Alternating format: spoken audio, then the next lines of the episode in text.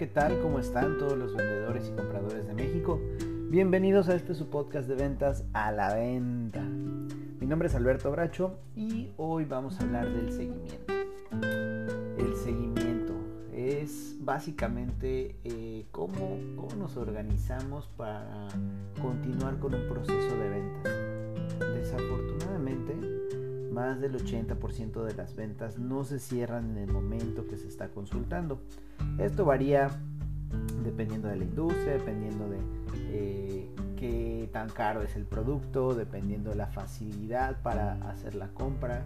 Por ejemplo, en cuestiones de automóviles, pues obviamente se requiere un financiamiento y un estar checando buros de crédito, etcétera, etcétera. Para eh, cuestiones de software en compañías, bueno, pues se requiere eh, pues hacer implementaciones adentro de los, de, los, este, de las empresas de los sistemas que ya tengan internos, etcétera, etcétera. ¿no? Entonces, eh, no siempre se puede simplemente dar el precio y recibir un sí o un no. Siempre hay un seguimiento que hay que dar, o bueno, por lo menos la mayoría de las veces. Ahora, más o menos, ¿qué es un buen seguimiento? Bueno, les paso algunos, algunos datos de la revista eh, Ventas 2.0. Ellos hacen varios estudios a lo largo de los años y algunos de esos estudios eh, dicen que el 80% de las ventas, el 80% perdón, de las ventas se cierran por ahí del quinto seguimiento, es decir, ya después de que se presentó, ya después de que se hizo demo, ya después de, todo lo que requiere la, presentación de ventas, el cierre como tal, eh, más o menos anda por el 80% de, perdón, anda por ahí del, quinto seguimiento, eh, cuando ya se, puede concretar la venta. En otras palabras, eh, la mayor parte de las veces eh, no se va a cerrar la venta, sino hasta que se le insiste al cliente varias veces para poder ya llegar a una resolución. Esto sucede, yo considero, no tengo datos aquí a la mano, pero considero que sucede más cuando estamos hablando de business to business. Cuando estamos hablando con un cliente cara a cara, Sí puede ser un poco más sencillo, pero no siempre es así. Eh, más que nada cuando no estamos frente al cliente, ¿no? cuando es a través de correos electrónicos o a través de chats o a través de eh, llamadas telefónicas. Ahí sí es un poco más complicado.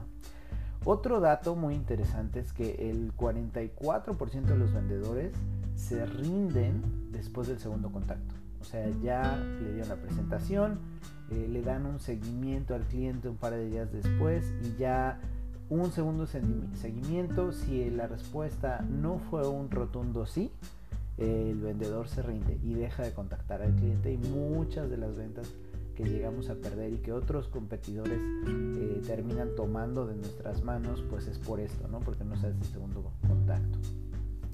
Y otra estadística interesante que va un poco de la mano con esta es que los vendedores en promedio que tienen una producción promedio, es decir, que están no mal, no son de los peores, pero tampoco son de los mejores, únicamente tienden a hacer dos seguimientos.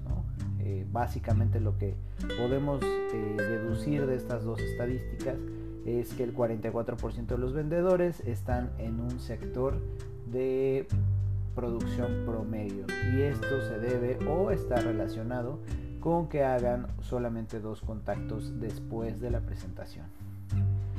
Otro dato muy interesante es que eh, se ha hecho varios estudios y hay, varias eh, escuelas distintas, incluyendo a Harvard, eh, que han hecho estudios acerca de esta parte del seguimiento y lo que dicen la mayoría van variando los números dependiendo eh, el tipo de estudio que se hace, pero lo que dice la mayoría y este dato de ventas 2.0 es que hay 9 a 1 probabilidades de cerrar una venta si el seguimiento se da en tiempo y forma. ¿Qué quiere decir esto? Que si una persona nos dice, oye, si estoy interesado en tu producto, vamos a decir que nos manda un correo electrónico y en el momento o en las siguientes horas en las que la persona manda ese correo electrónico con el interés se le contacta y se le da seguimiento, hay nueve veces más oportunidades de cerrar esa venta que si se tarda uno más de unas cuantas horas para contactarlo. ¿no? Esto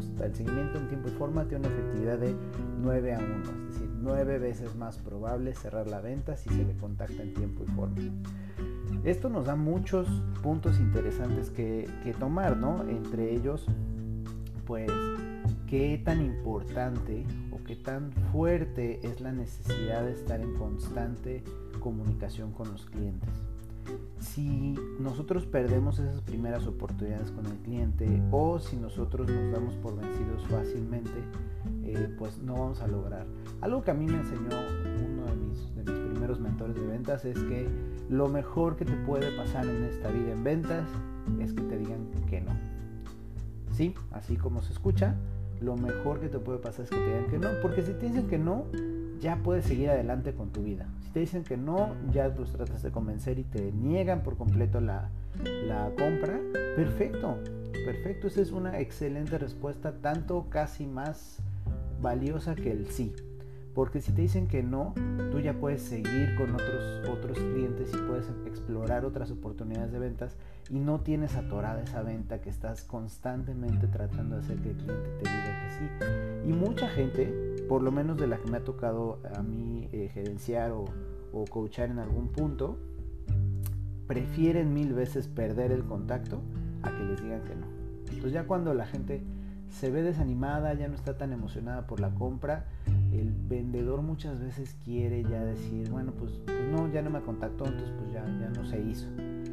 Antes que, decir, o que el cliente le diga, no, sabes que no quiero. Entonces estamos tan, tan, eh, le tenemos tanta aversión a la negatividad o al rechazo que preferimos de plano no tener contacto con esa persona para evitar que nos diga que no. Esto es un gran error. Ahora, ¿por qué no cerramos a la primera? ¿no? Porque ese sería nuestro objetivo principal, ¿no? Que podamos hablar con la gente y pues ya nos diga que sí. Pues tres o cuatro razones básicas. La primera es que no logramos hacer una conexión con el cliente. La primera vez que un cliente nos contacta o lo contactamos, no sabe quiénes somos, no tiene confianza, no sabe mucho de nosotros o de la compañía o del producto y prefiere no arriesgarse, ¿no? En el momento que nosotros hacemos un seguimiento, esa falta de confianza eh, o esa falta de conexión, que viene también obviamente con una desconfianza, pues obviamente se empieza a perder la desconfianza y ganar confianza, ¿no? Porque pues entonces ya estamos viendo una consistencia de la persona y de la compañía para que nosotros obtengamos su producto. Entonces por eso es tan importante el seguimiento, porque a veces no se cierra simplemente porque no, no confiamos en la gente que nos está hablando, ¿no? que nos está ofreciendo el producto. La otra es opciones. Hay tantas opciones allá afuera que preferimos seguir explorando y cuando una persona a la cual ya hablamos y ya nos dio su propuesta nos vuelve a llamar con insistencia, bueno pues entonces se vuelve una de nuestras primeras opciones.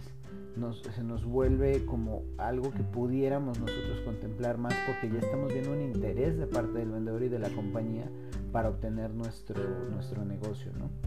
Ah, y obviamente pues la tercera eh, eh, causa, o más bien la tercera eh, razón es porque obviamente no sabemos qué tanto interés haya de parte de la compañía en, que nosotros seamos sus clientes. Entonces, eh, el seguimiento logra erradicar esas tres fallas de, de, por qué no cerramos a la primera.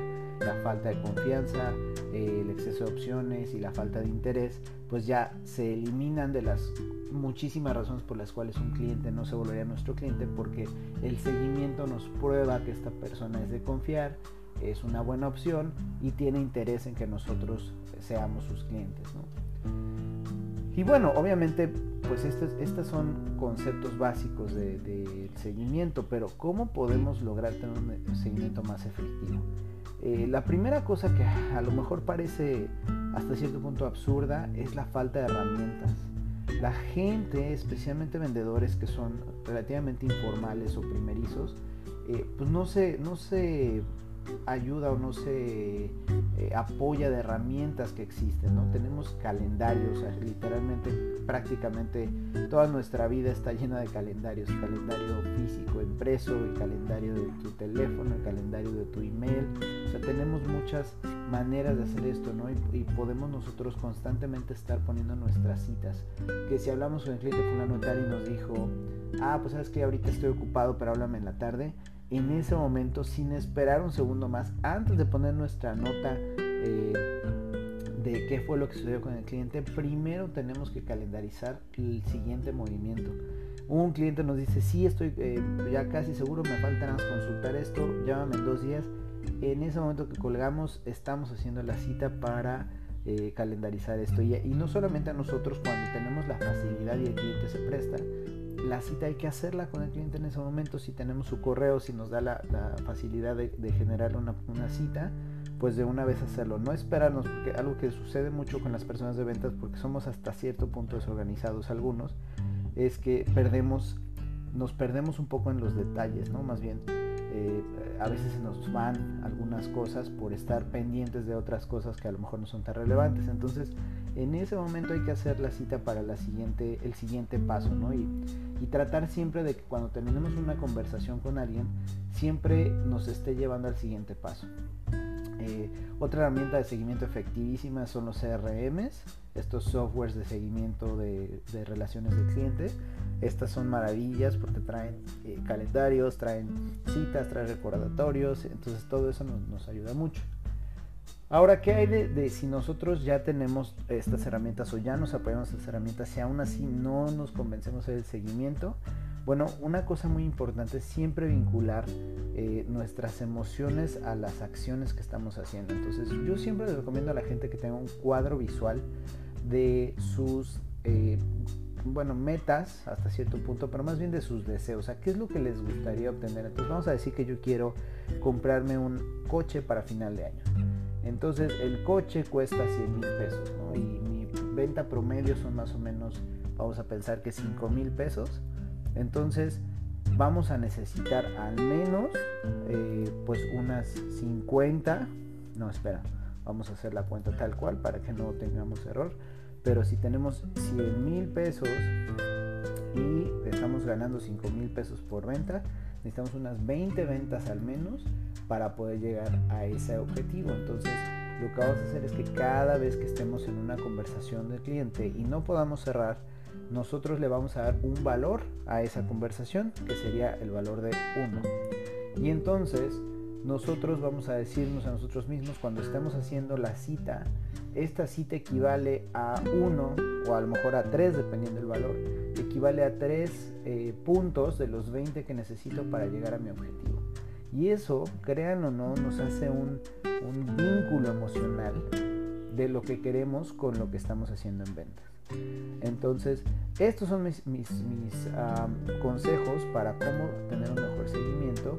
Eh, espero en sus comentarios que me digan qué es lo que han encontrado ustedes que es mucho mejor para poder hacer seguimientos adecuados con, sus clientes. Y seguimos en contacto. Vamos a tener otro... Eh, eh, otro capítulo que es acerca de seguimientos, acerca de más bien cómo tener los mejores seguimientos a través de un, de un camino. Eh, un camino me refiero a cuál es el camino que debemos cursar nosotros para el momento que contactamos un cliente hasta el final cuando ya estamos haciendo la, la venta. Eh, muchas gracias por sus, por sus comentarios y muchas gracias por escucharnos esta vez. Nos vemos la siguiente. Gracias.